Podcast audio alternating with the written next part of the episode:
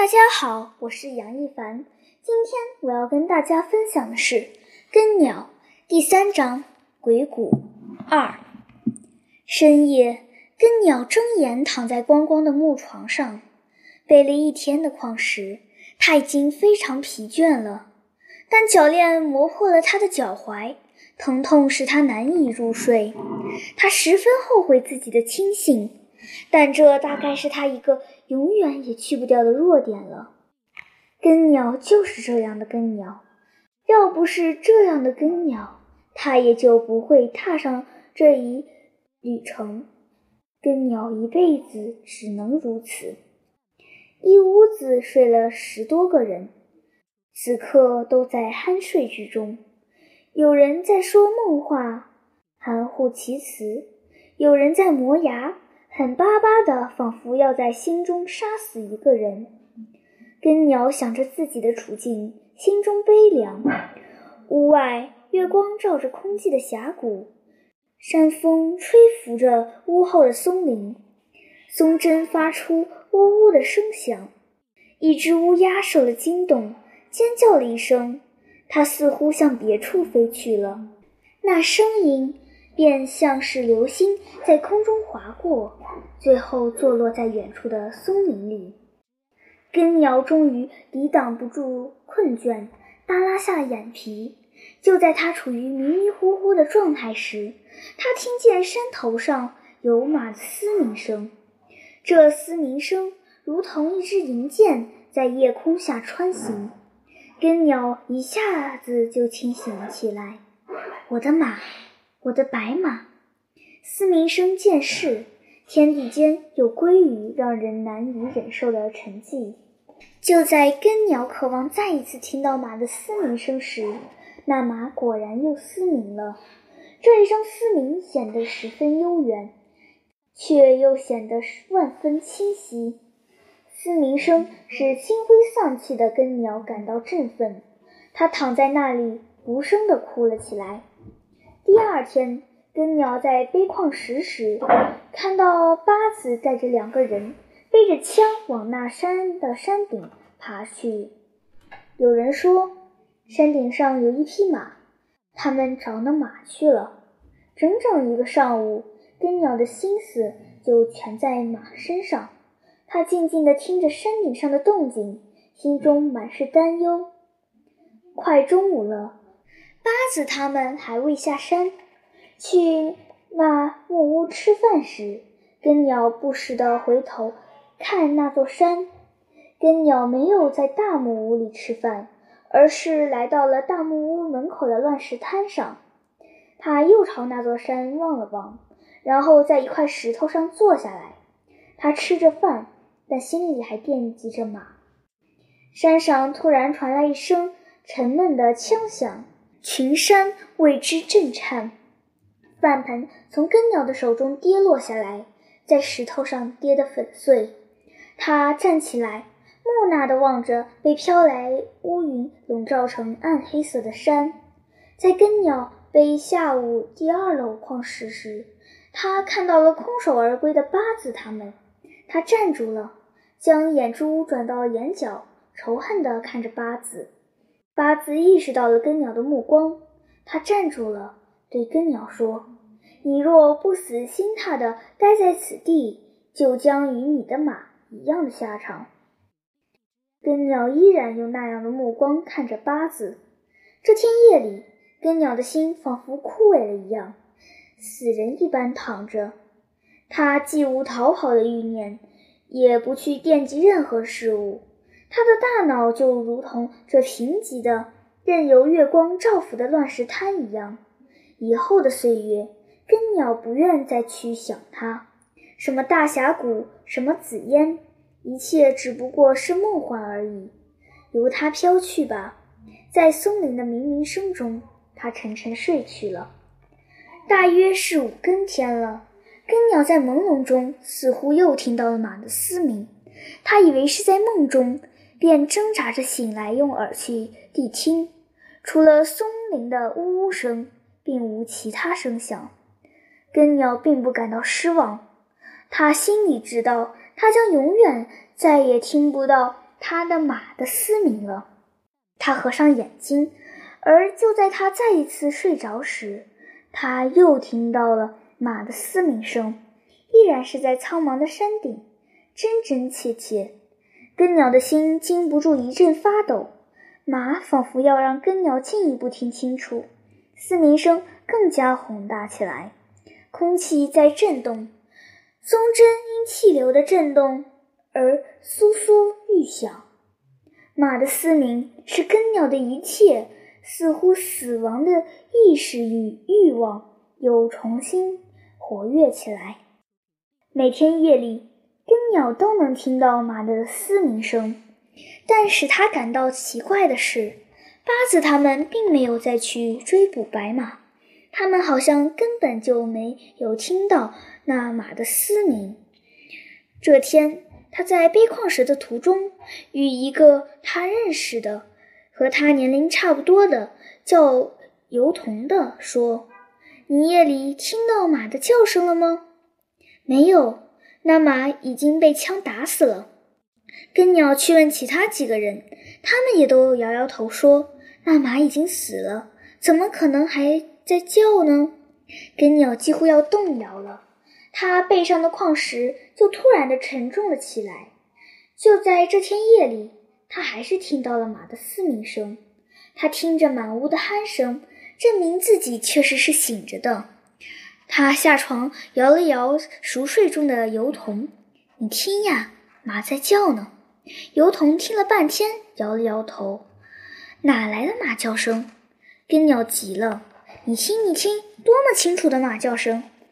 油桐屏住呼吸，又听了一阵，说：“根鸟，你还是睡觉吧。马，它早死了。”根鸟叹息了一声，拖着脚链走出了木屋。他走到开阔的乱石滩上，那时皎洁的月光正十分明亮地照着周围的世界。他朝山顶眺望着，他发现有一片朦胧的白色正在绿树结成的黑暗里闪动着。有时，大概是因为没有一丝遮拦，那片白色居然显得闪闪发光。那是我的白马，根鸟在心中认定了这一点。那马似乎非常焦躁不安，在林子里不停地走动，白光便在林间不住地闪动。根鸟在返回木屋的那一刻，心中生出一个结结实实的念头：我要逃跑。此后的这几天里，根鸟就一直在秘密观察着四周的情况，寻找着逃跑的通道，在心中周密地计划着逃跑的方案。他要一次成功。他发现了一条被杂草覆盖的小道，是通往山上去的。他只能翻过山去寻找西行的通道，而不能从峡谷口走出去，那是绝对走不出去的。这天中午，根鸟坐在石头上吃饭，独眼老人端着饭盆也走过来，坐在离他身边不远的一块石头上。根鸟从独眼老人的身上感到了一种污气，他觉得这种神秘的污气仿佛是夜间的一股让人头脑清爽的寒流。独眼老人用他那只黑黑的、似乎深不可测的独眼望着根鸟，根鸟从那束目光里分辨出了他已经久违了的慈祥与暖意。这种慈祥与暖意，只有父亲的目光里才有。独眼老人望着眼前的大山说：“你是走不出去的。”根鸟端着饭盆，给独眼老人的是一副固执的形象。独眼老人深深的叹息了一声。就在这天夜里，根鸟趁屋里的人都熟睡时，悄悄地穿上衣服，又悄悄地将早已准备好的破麻袋片厚厚地缠绕在脚链上，然后悄悄地走出了木屋。这是一个浓黑的夜晚，整个世界是一个黑团团。根鸟只能在心中感觉方向，它既不能走快，又不能走慢。快了会发出声响，而慢了，它又不可能在一定的时间内翻过山去。脚链在石头上拖过去时，还真无多大的响声。根鸟要注意的是防止铰链在地上拖过时将石块拖动，从而撞击了另一块石头，发出声响。一只乌鸦突然叫了一声，恐怖顿时注满了偌大的空间。根鸟出了一身冷汗，两腿一软，蹲下了。这时，山顶上传来了马的嘶鸣声。根鸟仿佛听到了一种召唤，站起来朝那条小道走去。根鸟踏上那条小道，已经是后半夜了。他忍受着脚踝处的锐利疼痛，拖着沉重的脚链往山顶攀登着。道路十分难走，他要在付出很大的力气之后，才能走很短的一段路。树枝以及冒出的石块经常勾住脚链，以几次使根鸟突然的摔倒。他的脸已经在跌倒时被石片划破，血黏糊糊的直流到嘴角。他渴了，便用舌头将血从嘴角舔进嘴里。爬到后来，他必须在心里不住地想着那个大峡谷，才能勉强地走动。浓墨一样的夜似乎在慢慢的淡化，凉风吹着根鸟汗淋淋的胸脯，使他感到了寒冷。他仰脸看看天空，只见原是什么也看不见的天空，现在由黑变灰。并有了几颗细小的星星，离天亮大概不远了。而他估摸着自己最多才爬到半山腰，他忽然泄气了，因为在天亮之前，他不能翻过山去。长脚一得到他逃跑的消息，便会立即派人来四处搜索，他便很快会被发现，被重新抓回去。根鸟抱着一。棵树身体如一大团甩在树干上的泥巴，顺着树干软乎乎地滑落了下去。马再一次嘶鸣，但未能使根鸟再一次站起身来，继续往山顶上爬。嘶鸣声终于在天色发白时，渐渐消失在飘沙的晨曦里。远处的山峦已依稀露出轮廓。根鸟的头发被露水打湿，湿漉漉的。耷拉在冰凉的额头上，太阳未能按时露面，因为峡谷里升起白雾，将它暂时遮掩了。雾在林子间流动，像潮湿的烟。根鸟已听到了山下杂乱的脚步声，他知道长脚已知道他逃跑了，派人搜寻来了。他没有一点害怕，也不想躲藏起来。而依然一动不动地坐在树下，闭着双眼，将头与背倚在树干上。树叶哗啦啦地响着，被蹬踏了的石头咕噜咕噜地滚着。过了一会儿，根鸟就听到了人的喘息声。他睁开眼睛时，看到了数不清的模糊人影，织成网似的，正往山上搜寻而来。几丛灌木。正巧挡着根鸟，根鸟都看到搜寻者的腿都晃动了，但搜寻者却一时不能将它发现。有一个人站在离他不远处的地方撒尿，尿落在地上的落叶上，被落叶所围，一时不能流走，在那里临时积成一个小小的水洼。越尿到后来，地上的水声也就越大。根鸟并不能看见如此情形，但他的眼中却浮现出一团令人恶心的泡沫。他往地上啐了一口。除了八子等少数几个人之外，到山上来搜寻的人都是像根鸟一样被诱进峡谷的。根鸟实在不能明白这些家伙：你们自己不打算逃跑，为什么还要阻阻拦别人呢？你们为什么不想方设法逃出这地一般的峡谷呢？眼下是多好的机会！你们脚上没有脚链，跑起来轻得如风，翻过山去，你们就自由了。雾像水一样慢慢退去，于是根鸟像一块沉静的石头渐渐露了出来。根鸟终于被发现了，它被人拖下山去。根鸟双臂反剪，被吊在乱石滩上的一棵已经枯死的老树上。它既不愁骂，也不哭泣求饶，任由靶子们用树枝抽打着。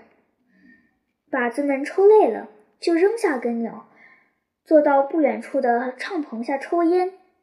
根鸟被吊在阳光里的树下，因为双手反剪，从远处看就像一只黑色的飞鸟。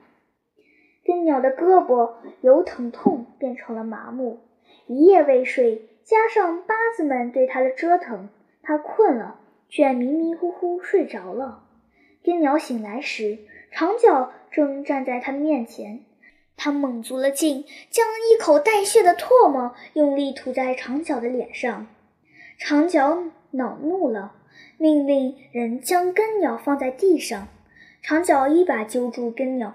蓬乱的头发，扳起了他的脑袋，说：“你看呀，这就是你要找的大峡谷，长满百合花的大峡谷。”根鸟紧紧闭上了眼睛，但他却分明看见了那个长满百合花的大峡谷。那种高贵的花，把大峡谷装点得一片灿烂。长脚更加用力地揪住了根鸟的头发，让它朝炼炉看去。你再看呀，那是什么？是你梦中的小妞，叫什么来着？